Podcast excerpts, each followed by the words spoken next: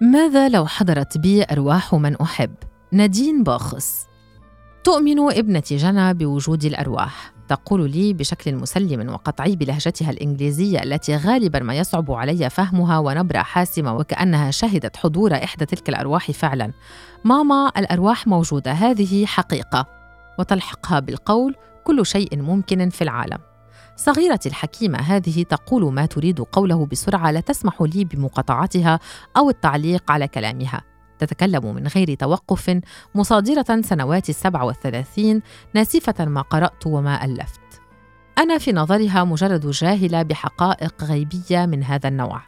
تحاول مثلا إخفاء ضحكتها كلما حاولت محاصرتها بسؤال لا بد أن جوابه يثبت وجود الإله الواحد الضابط الكل وتجيبني بإجابات مموهة فحواها أن هناك آلهة كثر كلما رأتني حزينة أو أبكي بسبب افتقادي لأحد الراحلين وألمي لغيابهم تغضب وتسألني هل نشكر الله على موت من نحب؟ تقولين لي دائما إنه علينا أن نشكر الله على كل شيء تغضب إذا سألتني سؤالا وأجبتها إن شاء الله وتقول لي لماذا تقولين إن شاء الله؟ هل يمكن لله أن لا يشاء شيئا نحبه ونريده أن يحدث؟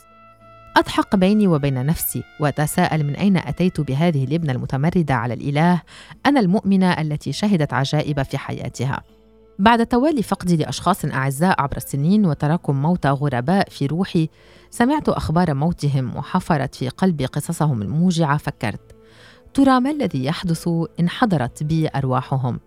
وجاء كلام جنى عن وجود الأرواح ليدعم تفكيري هذا. ماما كما أن هناك أرواح شريرة هناك أيضا أرواح طيبة. وحين سألته عن مصدر هذه الأرواح أجابتني بكل ثقة أرواح الناس الذين ماتوا.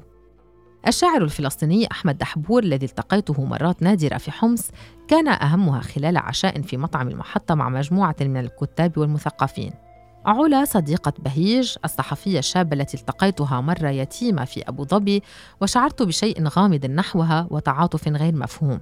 كانت حينها تستعد لبدء صفحة جديدة في حياتها بعد اتخاذها قرار الاستقرار في الإمارات. سافرت إلى سوريا لترتب أمورها قبل أن تعود وتسافر للاستقرار هناك. لكن شاء قدرها أن تسافر في رحلتها الأخيرة عبر حادث سير على طريق حمص مصياف دكتور رضوان قدماني أستاذي النبيل وصاحب الأفضال الكبيرة علي خلال مسيرتي الدرسية في اللغة العربية. دكتور سماح إدريس ذلك الظل العالي في عالم التأليف والنشر وثقافة مقاطعة إسرائيل ومناهضة التطبيع. جدي حكمة وجدتي ليلى. سوزي الطفلة ابنة السنوات التسع التي اختطفها الموت من بين ذراعي أمها دون سابق إنذار. روعة الفتاة المنحدرة من إحدى قبائل مدينة الرقة السورية التي نزحت مع عائلتها إلى لبنان وتعرفت بشاب أحبته وجرتها شهوتها الساذجة إلى الهرب والبقاء معه لأيام دون زواج فما كان من أهلها إلا أن ذبحوها من الوريد إلى الوريد حين وجدوها. فتاة لبنانية لم تتجاوز الرابعة عشرة من عمرها ماتت وهي نائمة غرقا في مصرف المياه الذي بنيت غرفتها فوقه. في حادثة عجيبة ما زلت حتى اللحظة عاجزة عن استيعابها. زوج أختي الذي فارق الروح وحيدا في مشفى في لبنان وعاد إلى سوريا جثة. أخبرتني أختي أنها أرادت أن تسألها حين رأتها لماذا لا تسعل هو الذي لم يتوقف عن السعال في آخر السنوات الثلاثة من حياته بعد أن فعل المرض الخبيث فعله في رئتيه ماذا لو حضرت بي أرواحهم؟ ماذا سأقول لهم؟ مثلا سأطلب من روح الشاعر دحبور أن تهبني ملكتها الاستثنائية في حفظ عناوين الكتب وشواهد جميلة منها مع أرقام الصفحات لأضمنها أحاديثي عسى أن تصل إلى سحر حديثه الذي أذهلني في ذلك المساء عند عتبة المطعم بعد خروجنا من العشاء.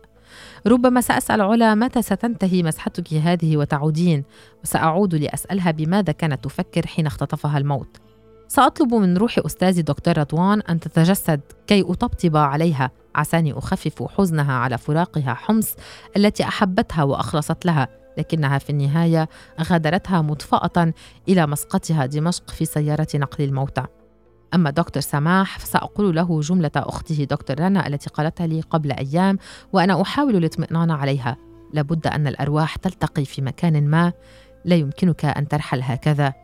لروح جدي لن أقول شيئا فهما يسكنانني بالكامل. سأخبر سيوزي الجميلة بأنني منذ رأيت ابتسامتها في الصورة التي نشرتها أمها المنتحبة أهديتها جميع قصص الأطفال التي سأكتبها. ولروح روعة ابنة القبيلة سأسأل لماذا لم تطلبي من حبيبك أن يتقدم لخطبتك وتجنبي نفسك هذا الظلم؟ وفي محضر روح تلك الزهرة التي كان أكبر أحلامها أن تمتلك غرفة نوم جميلة سأصمت وأناجيها بأن تنام بسلام في أحضان الرحمة لأنه المكان الذي يليق بها بعيدا عن شر هذا العالم. لدي أسئلة عديدة لزوج أختي لكني سأشفق على روحه من الألم وأسألها سؤالا واحدا. هل وصلتك أصوات نحيبنا أختي وأنا بينما كنت قد دخلت غيبوبتك في ساعاتك الأخيرة؟ يتدحرج الموت في رأسي وأنا مستلقية بجانب ابني. أضع يدي على جبينه وهو يخفو وأردد صلاة أبانا. يرتجف قلبي حين أقول لتكن مشيئتك. نعم يا رب. أنا هش بما يكفي ليرتجف قلبي فيما أقول هذا. أعود إلى موتاي فأكاد أختنق بحزني. كثير منهم هامشيين في حياتي وقلة منهم في صميمها لكن موت الهامشيين لا يقل وجعا في قلبي. أما الذين فقدتهم وهم من أساسات حياتي ولم أستطع إلقاء نظرة الوداع عليهم بعدما فارقتهم أرواحهم فيصعب علي تقبل موتهم والاقتناع بأنهم لم يعودوا هنا. باختصار موتى لم أشهد دفنهم لن أصدق أنهم ماتوا.